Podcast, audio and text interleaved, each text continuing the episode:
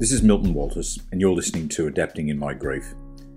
I'm going to be talking to people and hear their stories regarding their experiences with grief, the loss of their loved one, the importance of the support they received, and how they've learned to adapt to a life without their loved one.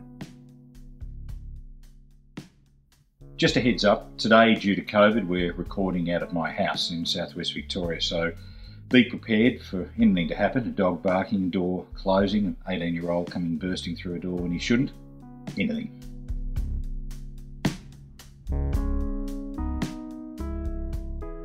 Seven years ago, yesterday, uh, Emma and Steve Watty's life turned upside down. Their second child, Sylvie, who was just 15 months old, died of SIDS. Steve was in the midst of completing his anesthesiology training, and Em was very busy with three year old Lena, a midwife herself. The last seven years, they've moved forward with their lives. They've had twins, Frank and Vera, who are now four years old. They've moved to, back to the district to southwest Victoria in Port Fairy. And although they very humbly deny it, they've had such a positive impact on so many people. Em and Steve, welcome. Um, I imagine you've relived that day of Sylvie's death many, many times over, as anyone who's lost somebody has. But rather than focus just immediately on that day, what was the days leading up to Sylvie's death like? Well, to be honest, our, our life was absolutely perfect. I even said to a friend leading up, I just feel guilty how how perfect our life is. Steve had just finished um, his last exams. He he'd worked so hard, and you know, really, we didn't see much of Steve for probably two years with his study, and um, all of a sudden we had all this family time. We'd been on a little holiday down the coast. Um, Lena and Sil were just best buddies. They were just best friends, weren't they? Mm. And so yeah, Sylvie was 15 months and just so just a gorgeous little thing. She was just, you know, hitting all her milestones. She was a real cruiser, cheeky, and yeah, we just yeah, life was was really incredible, really. Um, and you're in Melbourne. We're in Melbourne, yep. yeah. So the day before Sylv died, we was, Steve was actually at work. It was a Sunday. He was working the weekend, and uh, just had a normal day. We had a picnic in the in the backyard. Sylv was running around, and then we went and met Steve at the MCG. And I, I still remember when you saw her for the first time, and Lena and us, and hands, you know, waving above your head. You were just so excited to see them, and to think back now, that was actually the, the last time mm-hmm. you you you did see her alive. And um, yeah, we, me and the girls, we went home. Steve had stayed at the footy, and uh, Sylv ate all the dinner. And we always joke because she ate half of Lena's too. She had a good little appetite, and I, I literally put her to bed without a worry in the world.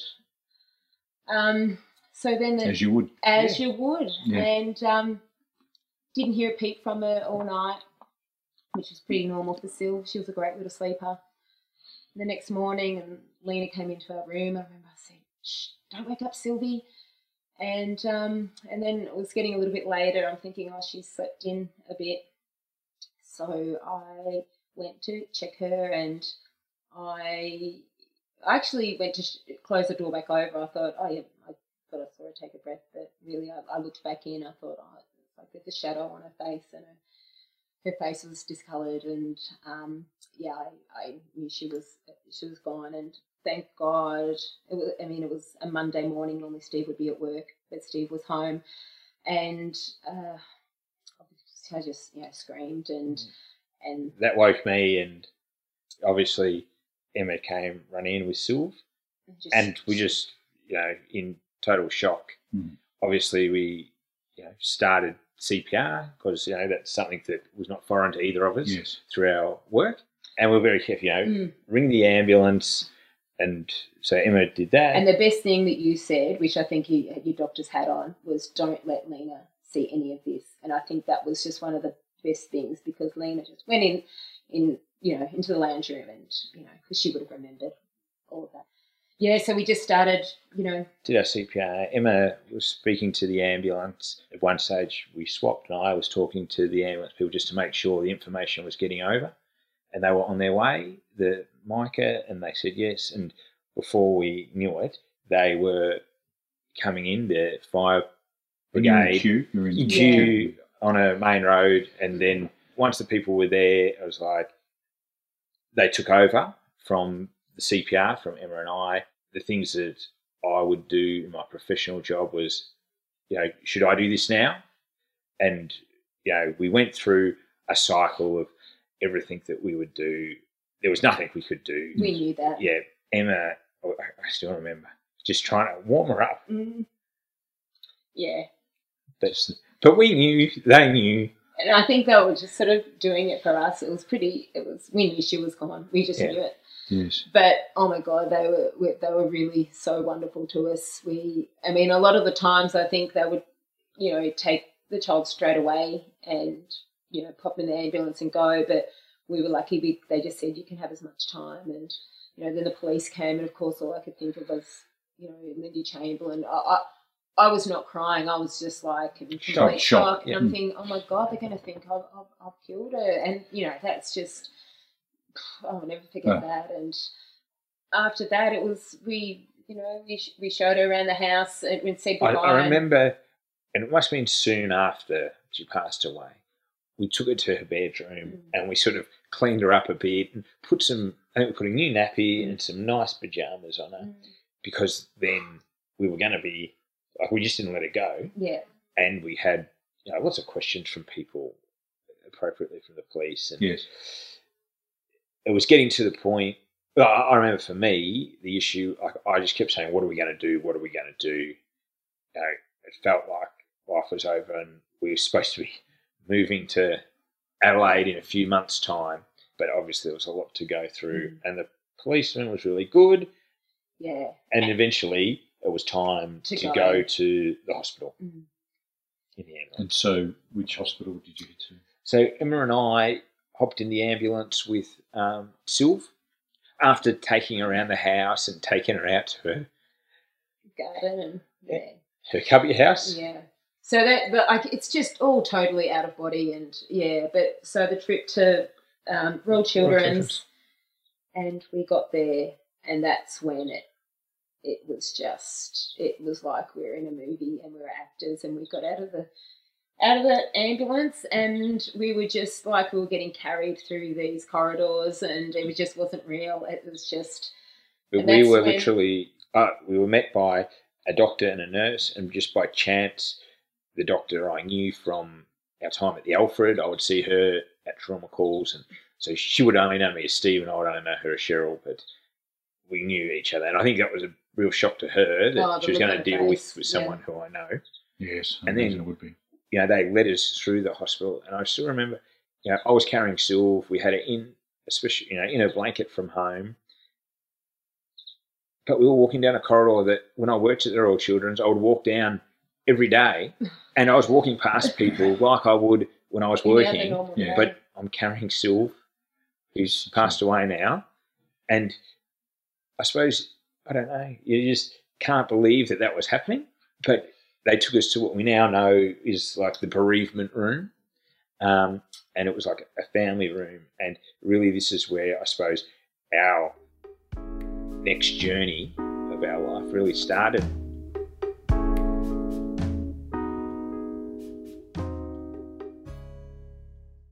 Doctors trying to, you know, piece together what's happened with Sylv, the social worker, and the nurses that were there And being the- our support people. and the chaplain and, and the So chaplain. people very quickly getting around. yeah Yeah. yeah And one of the things we had to do back at the house was ring up mother's group friend from around the corner to come and take Lena, please.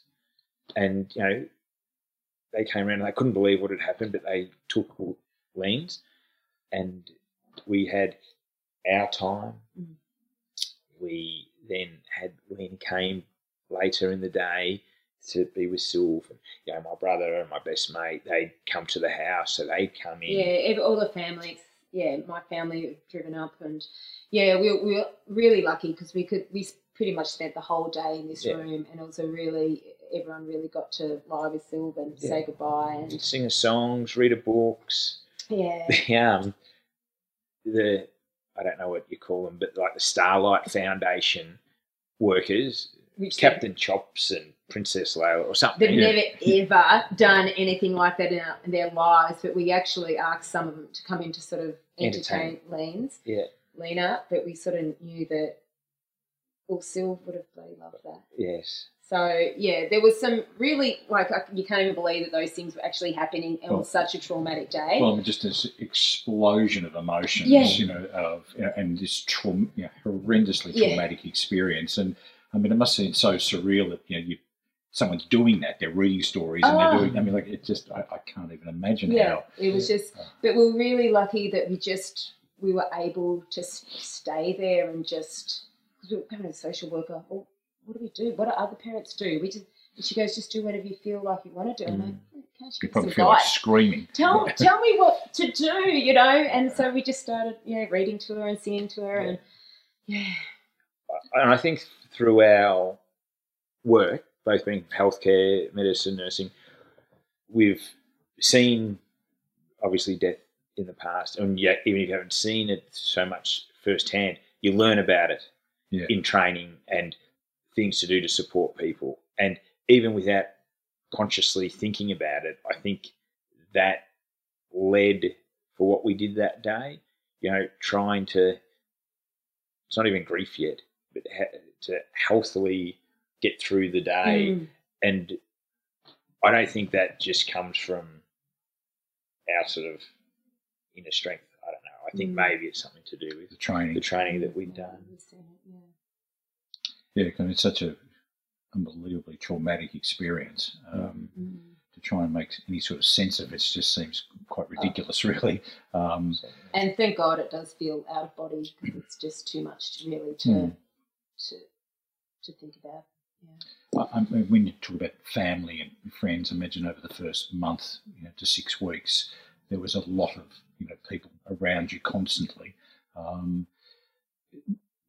did you find, um, and I'm thinking of my own experiences here, that some people were awkward, you know, very awkward to you, you know, in terms of talking about, you know, such a you know, shocking loss? Yeah, definitely. We we learned that pretty quickly. There was um, a couple of people, um, but the majority were overwhelmingly just incredible. Yeah. and we were we've been so so lucky with. um, Because you can only feel like you the the goodwill and support can lift you up. in a Oh, lot of and it does. Yeah. It does. And I remember at the start, you know, our house was full, and and you know, some people would say, "Do you want, do you want us to leave? Do you want some space?" I'm like, "Oh no, we just we just wanted." Because the thought of that house being empty and Sylv not there would have just been, you know, too much. So, yeah, we've got amazing. We're, we're very lucky from from the get go. Yeah. great support. Mm. I did read uh, an article in relation to you started to go camping, you know, to you bought a tent and got out. And I think we'd spoken about that just previously about how the environment and being out in nature can be, you know, just so good for you in terms of mental space. But the, the article I did read talked about the camping trip to Pambula, and and I, when I read that, I thought you can't be serious. Um, so would you like to just just a, a, a brief yeah, mention of that that? was really which was in the January, was it? Yeah, that's right. So Yeah. it's four months later. we really camping, being in nature, you know, the sunset, sunrise, looking, you know, open fire with stars. That became a really big thing for us. We loved those little rituals, and we, yeah, we did go camping a few times, and we did a, a road trip up the coast. And I remember, still remember the day. It was, it was a day when we thought, oh, this is. We were having a really good day. Yes. And um, of course, we got back to our car and been completely sort of ransacked, and our, all our journals that we'd been writing all of our things in about silver gone. It was just bloody. Biggest belief, really, doesn't it? Uh, I know, but to in all honesty, we we didn't even have the energy to be angry. Yeah. did we? We just look. That's it. Can't be as bad as losing Sylv, and I think that's how we got a lot of it. You know, nothing else really Yeah, we did way. have a few uh, just things that happen after that that it's a bit. It's not Sylv dying. Hmm. Yeah. You know, But yeah, it was it was still a real like we had a roll of things going wrong, and we're just like, my God, Yeah, are we fair. ever going to get a, a break? Hmm. Yeah, so that was pretty tough. A little bit of extra trauma that we probably didn't need at the time. Just a bit of icing on the cake, you but know. that um, it's funny to talk about that article because that led to one of the good things, and that's the support of people you know, but also strangers. Yes. And my wallet, and probably Emma's too, was stolen Mm. that day, and it wasn't the money or the cards that could come back, or the credit cards anyway, but our zoo membership And our Medicare card and our Medicare card with her name on it.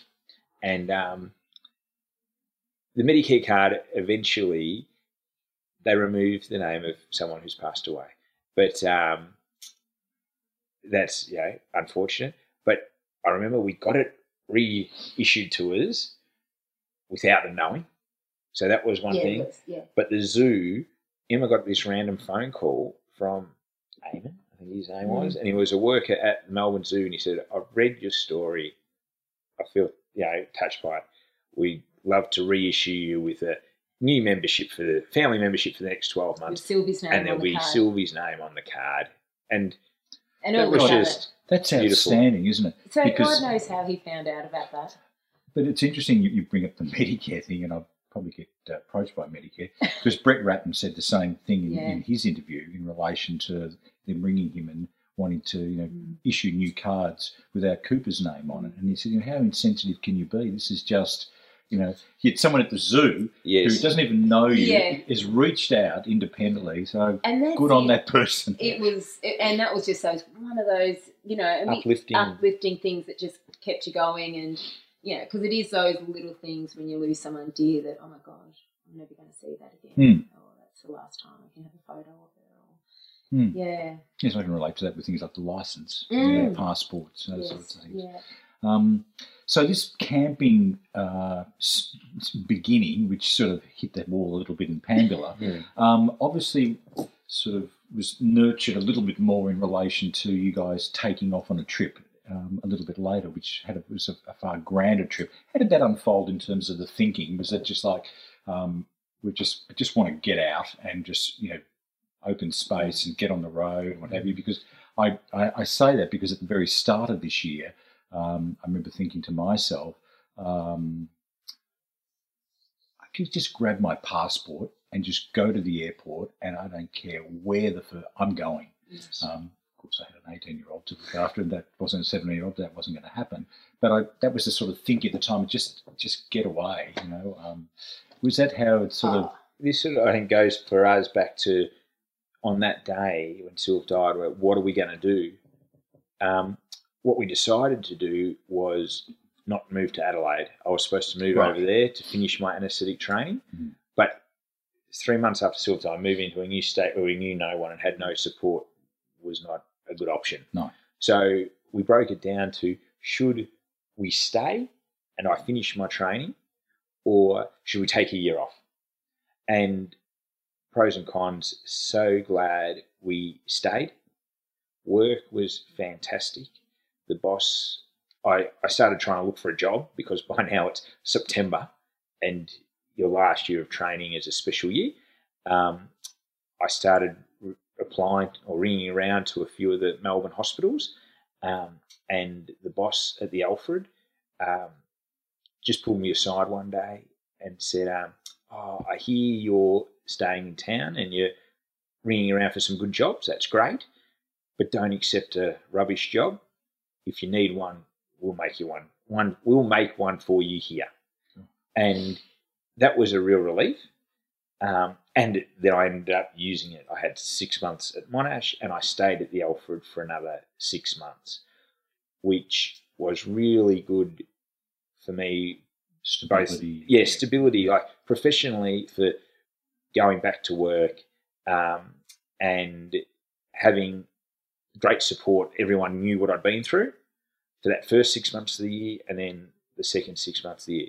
So it meant that we pushed back our camping year. Mm, It's interesting just to just to um, drill down on that little bit about the workplace because it's something that fascinates me in terms of an area that you know I like to explore about you know, how workplaces actually can uh, get together and really support somebody that's in a uh, in a, a grieving situation, not just for the you know the four to six weeks, but over the course of you know maybe a year or two, yes. and have you in a very subtle way, but a very supportive way. And I know when we first spoke, you mentioned that your first day back at the Alfred was was a pretty special one. And how long did you actually have off? Within no time, work was informed about Sylv's passing, and of course there was some messages of condolences. But I think by about 9 a.m. the following morning, I had a little message that said, you know, course we're here for you. Come back whenever you're ready, but just letting you know that all your hour, after hours shifts have been covered until Christmas.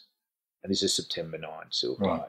So within 24 hours, the junior medical staff had been arranged and had volunteered and had taken on our out of hours commitment, which meant that in four weeks, when I did go back to work, or after four or five weeks, I was on day shift only, and work was smart. They always rostered me with another anaesthetist, while being a fourth year or senior trainee, you would often just have your own theatre and work away with someone as supervision, or you could bounce ideas off. But they knew for me that they just wanted someone there all time, so it would never be a question that if I needed a minute or an hour or just a day off, it wasn't going to leave anyone in the lurch because there was always already someone there. Mm. Before I went back, as you say, say I was starting on Monday, I think it was Thursday or Friday of the week before, I went into work to go and meet with the deputy director and just walking into the building, I knew that I broke down. And that was fine because that was going to happen. It was best that it wasn't happening on a day where I was providing clinical work. Yeah. And then I went and met with Glenn in his office and we had a great chat. And yeah, of course, I was crying. And I probably called in once a week for the next month or two. And it wasn't a formal, how are you going? What are you up to? It was just a, a casual chat where he would always ask, or one of the other senior doctors would ask, um, how I was getting on, and we'd have a chat, and how was Emma and Lena, and what have we been doing? Because we'd always be going to visit Sylv or doing something, just the three of us, but in honour of Sylv, and they wanted to hear about it, and they they knew that a box of tissues was always appropriate, and that was okay. That's lovely, though, isn't it? So they're encouraging you to really you know, to talk about it very openly, and, and no mm. matter what came with it, yeah. that was okay. Well, one of the senior guys rang me. I was probably about three weeks out, so he'd probably heard that I was coming back in a week. And he rang and said, I didn't know whether it, this was appropriate to make this call or not. I didn't know if you'd answer or not, mm. but I just wanted to see how you're getting on. And mm. that was just so. And good. I think it's so important to have that sort of feeling of like it a safe place for for you to go. And I think that's what Steve's colleagues did. They provided a safe environment that he could talk about Sylv or he could, yeah, and and you know that they would listen. And and I think that's really important, and that you know helped with your anxiety levels going back to work, knowing that they just you, all you're in a safe place. Yeah. I mean, what a credit to them. Yes, yeah, I can't think of it. Oh yeah. So he goes back to work, and he's in the safe place you're at home, yeah. um, and um, you know you've got to keep moving with your life. Mm. And you told the most beautiful story to me a little while ago about um, the Carmelites. Yeah. That, um, and, and I, and I think it's probably worthwhile saying that you said to me, "I'm not religious," but was this basically around the same time Steve's yeah. just gone back to work? so it was, yeah. So it was one. It was one of the first days that Steve had gone back to work and, and Lena at and daycare. Lena at daycare. So it was probably the first day that I was at home by myself, and I remember just lying in bed and thinking, "What the hell am I going to do? This is just." And anyway, it's like I got pulled. I just, I, I just uh, got up. I'm like, I'm going to go and visit those that Carmelite monastery around the corner. And looking back, it was the best thing that we ever did. So I took myself around there, and I met these gorgeous nuns Sister Frances, Sister Philomena, and I told them about Sylvie, and they just looked at me and they said, I remember the words, Sister Philomena just kept on saying, She's closer than you think, she's closer than you think, she's closer than you think. It was like I could see her on my shoulder, and it was the most I, I just left there knowing that we were going to be okay. And I remember I rang you and I remember I drove to to see Steve's grandma because she was quite unwell, and I just needed to tell her that we're going to be okay. And the Carmelites became a, a, a huge part of our life. They they told us that we wouldn't stop praying for Sylvie and we wouldn't stop praying for us. And I think that power of prayer, and like you said, we were not particularly particularly religious, but it just kept us afloat. It absolutely, it was so powerful. And anyone who knows the Carmelites know that they're known for their, their prayers. It's what they do. And um, so I used to just go back there, you know, once once a week, and you could light light candles, and I just sit there and, and cry or not cry and, and chat to them and chat to Sil. Like even like two days ago, I gave them a call to to remind them of Syl's anniversary, and they're still praying for us. So but yeah, that. But how lovely that I mean to to impart that onto you at that moment though, when you you know, you're waking up in the morning thinking, God, how am I going to get through the oh. day? You know, Steve's off at work in his environment, and yet, you know, you you leave that interaction just really believing, believing oh. oh. you're oh. going to be okay. Absolutely, it was gorgeous. It was, yeah, and I think that's and going back to that sort of support and that power of prayer and and I think that's, you know, we had the Carmelites praying for us, but we had everyone in their own way praying for us, you know, mm. whether it was just positive vibes or whatever you say, but they carried us. The whole community carried us, and there's no way mm. we would have got through without that. And I think we allowed them to to mm. to do that, mm. and you know, because yeah, I think we we made it known pretty early that for us to survive this, we had to to talk about Sylv. But you're letting people in too. Yes, absolutely. That, that's the other thing, which to me is like, I mean, and we talked about this before, but I mean, people grieve differently, men and women grieve differently, and um, and people may not want people to come to them. But in mm. this case, it seems to me that it. Uh, uh, it's been absolutely paramount in terms of your ability to just let people in, and the openness has yeah. really just worked so well in terms of moving your lives forward. Yeah, absolutely. One thing that really allowed us to talk about Sylv and allow other people to talk about Sylv and then provide that support that Emma just discussed was the run. Oh yeah. Yeah. So that was sort of around that time of the Pambula incident, about four months after Sylv died. Um, I just started doing some little jogging around the hills of Kew um, for my Some good hills there. Yeah, my um, yeah, that was my Sylv time and my thinking of Sylv, and it, uh, you know, it might be running and sobbing, but it was me and Sylv, and I really enjoyed it. Mm. And I said, and I was not a runner or an exercise person. I'm going to do a half marathon for Sylv, and my brother was on board. And then we put it out there to our family and friends that we're going to have Team Sylvie Sunshine and we're going to raise some money for SIDS and kids that have been really good and a key part of our recovery or our carry on mm. after Sylv died. And in the opening days, the support was overwhelming. And then the 200 people that ran and the thousand people that donated, probably, and it really gave us a lift and it allowed people to easily speak about Sylv mm. in a way by saying, How's your run going? How's Team Sylvie Sunshine going? I see it's going good. Yeah, and that was their way of talking. And you raised Sylv. How much money did you raise? $154,000. Yeah. But, I mean, that is phenomenal, really. Yeah. And but I mean, God, it was it was a, a, lot of work, and I don't know how we sort of did it. And at times, I'm like, I don't want everybody doing this. You know, this is just it's too onerous. Oh, and quite just, overwhelming. And well, but the the reason we were doing it, you know, it's just yes. we we shouldn't be doing this because our child should be still alive. But it was just, and as you know, it just it just it was just out of control to be honest. And it really allowed us to share Sylv with so many more people. Yeah. Um, you know, that support we got from people that joined and started running. You know, I don't know, but a, a a small majority, a small minority would have known Sylv. Mm.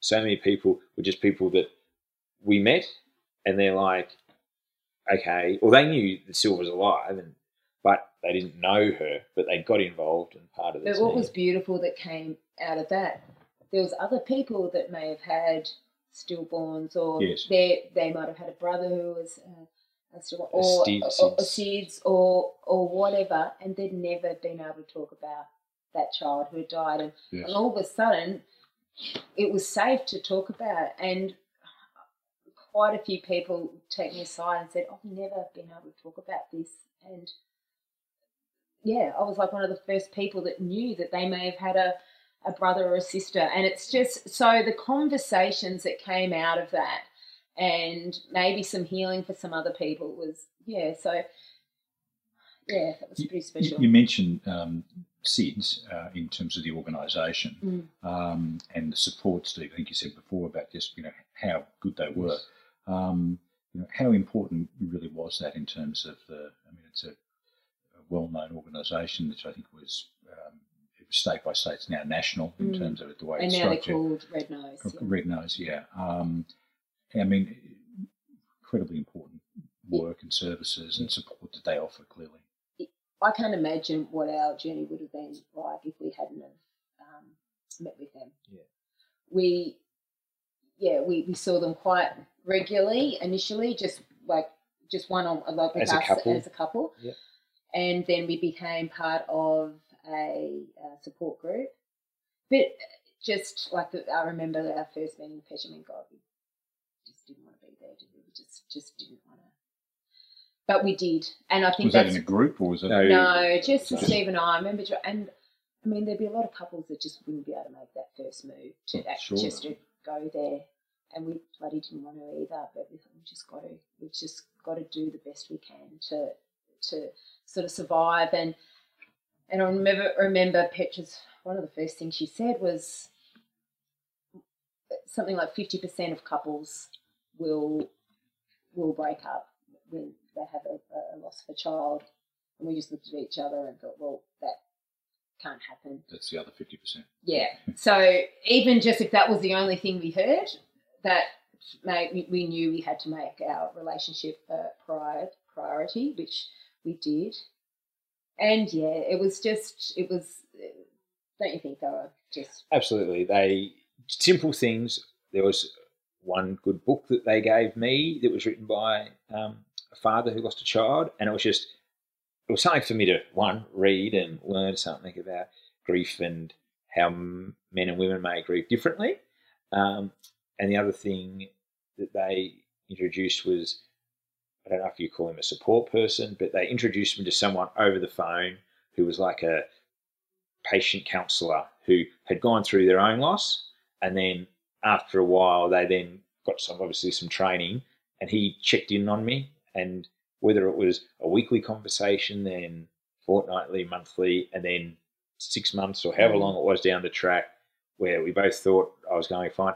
You know, call me if you want to, and that was something that SIDS and kids got me onto. Fantastic. yeah. And then we went on and we joined a, our support group, which was, which was really great.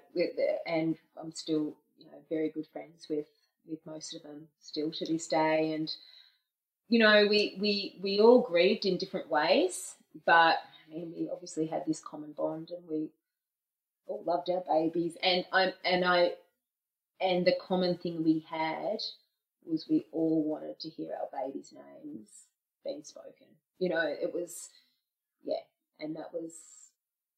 That was that was it, and I think most people who lose a child, you, you, you- you're so scared that they'll be Forgotten. forgotten. Mm. Yeah, and um, and I think that's something as a society where we've still got a long way to go, but we're a lot better now than what it would have been 10, 20, 30, 40 years ago, Mm, mm. where it was just said, don't talk about them anymore Mm. and just have another baby. Mm. Um, so we've been really lucky. But you, in fact, did have two new babies. Uh, so, um, and, and and and as a collective have moved forward, and how um, the twins are. They're four. Yeah. and they're wild. but they're beautiful. And you know, I think we. I, you know, I, I sometimes wonder what our life would be if we, we hadn't had Vera and Frank. And I think, I still think we still would be okay. You know, we would have still been able to sort of have a, a, good good life and find happiness and joy. But I tell you what, these little firecrackers, they they really have brought that extra amount of joy in our life. It was um it was pretty hard having a baby after or two. I can imagine it would have been on so many levels. Like the anxiety bringing home these babies, and are they going to die as well? Yes. Um, are we going to be able to keep them safe?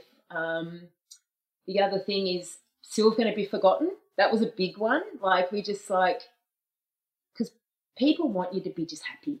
So yeah. people think, oh, thank God they're going to have another baby and they're, they're going to be happy. But no, we needed, yeah, we're having a baby, still, still. but we still got Sil. And so we, we just had to, you know, we just kept on, you know, we put a Facebook post. We just always include Sil some in some little way to let everyone know that she's still a part of our family. And people picked up on it, yeah, and we've trained them well. we have trained them well. You know, when the babies were born, you know, a little sister and brother for Lena and Sylvie, yeah. and won't they be or the cards Emma, Steve, Lena, Lena Sylvie. Yeah, we always Sylvie's always on our cards um, that we receive, which is pretty beautiful.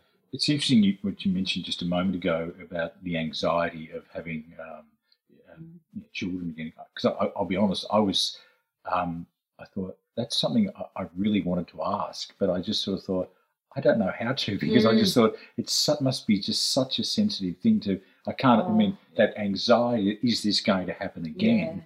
Yeah. Uh, must be just so bloody in the forefront of your yeah. mind. And, and yeah, how in the early like they slept two feet from us, mm. but you'd wake up right in the middle of the night and you'd need to go and check. Mm. Mm. Are they both breathing? Yeah, and, I mean, still now. Oh yeah. my god, we're still just on high alert.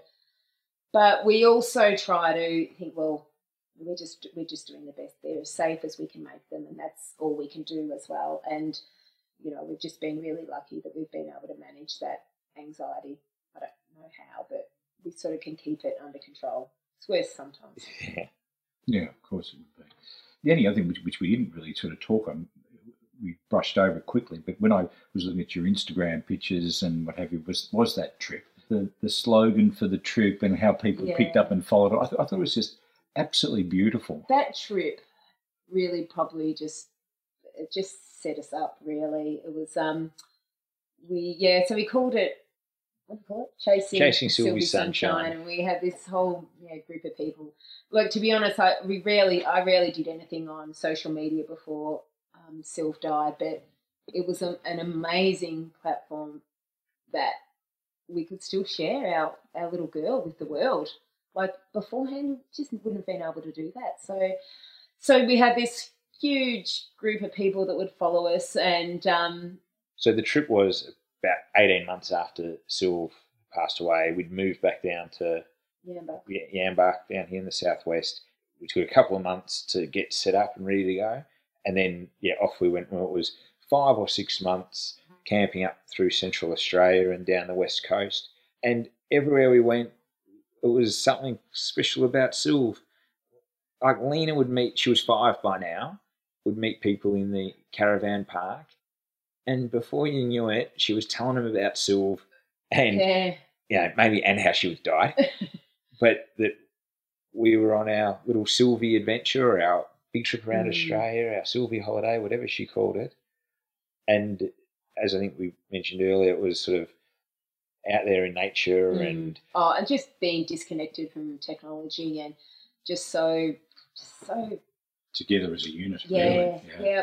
Swimming in waterfalls and just you know, those, I mean, obviously we call Seal Sylvie Sunshine, so sunrise, sunsets. I mean, we just we just absorbed it. We just loved it, and I think it just really put us. It's just it was just that another thing that just really helped us. We you know we can't use that word sort of move on, but it it it, it, it was to move forward, isn't move it? forward, and you, another reassurance that we, we're going to be okay. Yeah, and it really gave us time Yeah. too, because um, we had considered taking that time in the immediate sort of for that year that I had to still do with my training after Sylv died. But by finishing my training, it meant that we sort of ticked all those boxes and we got the last ticks during a year when we really were looking after ourselves. Mm. And now this year was spent, you know, again trying to grow and spending good time with Lena and taking her on this adventure, but also then I suppose getting us prepared for it. Life. And real life. and that we do want to have another child if we can, Mm, and we got two. yeah, we did. We blamed the Carmelites because Yeah. they were praying for us to have Yeah, another baby, and then Sylvie, we Sylvie's got miracle. we got or maybe two. that might be the very Catholic thing about you know, trying to have more children. Yes. Uh, sorry, Catholic people. Um, yesterday was the seventh anniversary of Sylvie's passing. How did you spend the day? Well, we try not to make too many plans actually, and for it to, we always end up doing something really special. So really, COVID was a little bit different, but we pretty, mean, of course, went to visit her, visit her at a grave. She's buried in Port Fairy, which was the best decision we ever made because we're living in Melbourne. Like, Mm. anyway, she's in Port, so we went to visit her there, and and the- Vera and Frank Yeah. love. And as Vera, she's the more articulate one of the two, she said, "Oh, we're off to Sylvie's today." And yeah, the cemetery, you know, that's Sylvie's place, yeah. and we go there, and it's not unusual for us to fly kites there. Or Yeah. yesterday it was Wonderful. have some morning tea and Mm. give her a couple of little presents.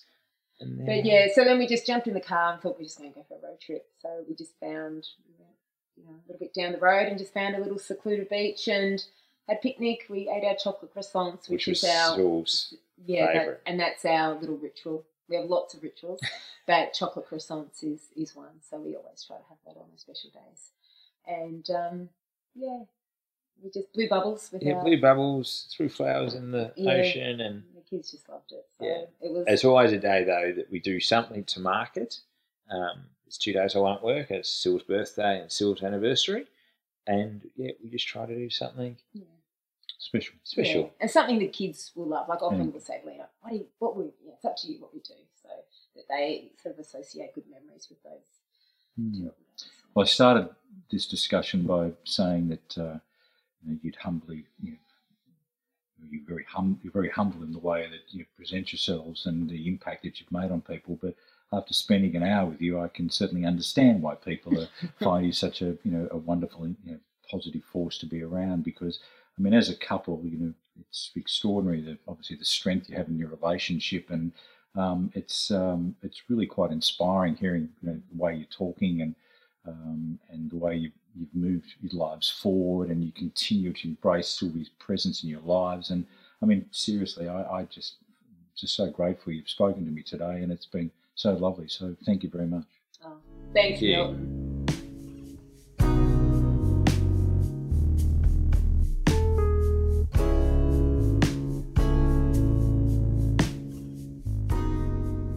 I'm Milton Walters, and you've been listening to Adapting in My Grief. One of the goals of this podcast is to talk about how we deal with grief in the workplace and how we can possibly do it better.